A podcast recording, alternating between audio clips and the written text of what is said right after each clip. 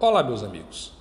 Enquanto a temporada de Fórmula 1 está de recesso, com o retorno programado para o último final de semana de agosto na Bélgica, no rapidíssimo e belo Grande Prêmio de Spa-Francorchamps, eu vou atualizando vocês das últimas notícias do mundo da Fórmula 1. O mercado de pilotos ainda está naquele processo de espera, de definição de qual será o destino de George Russell o piloto da Williams, o jovem inglês, é que será a peça-chave de todas as mudanças que poderão ocorrer nos assentos para as equipes em 2022. É bem verdade que a sua ida para Mercedes é quase certa, mas ele também pode continuar guiando o carro da Williams, que tem tido uma franca evolução. Outro nome tido para ficar na Williams seria o Valtteri Bottas, uma troca simples e imediata.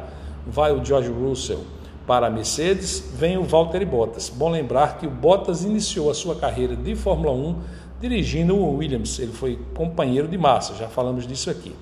Também quem pode ocupar um lugar na Williams é Daniel Kvyat, que hoje é piloto reserva da Alpine, é um candidato. Um fortíssimo candidato é o Nico Huckenberg, piloto que começou também sua carreira com a Williams, já defendeu a Williams.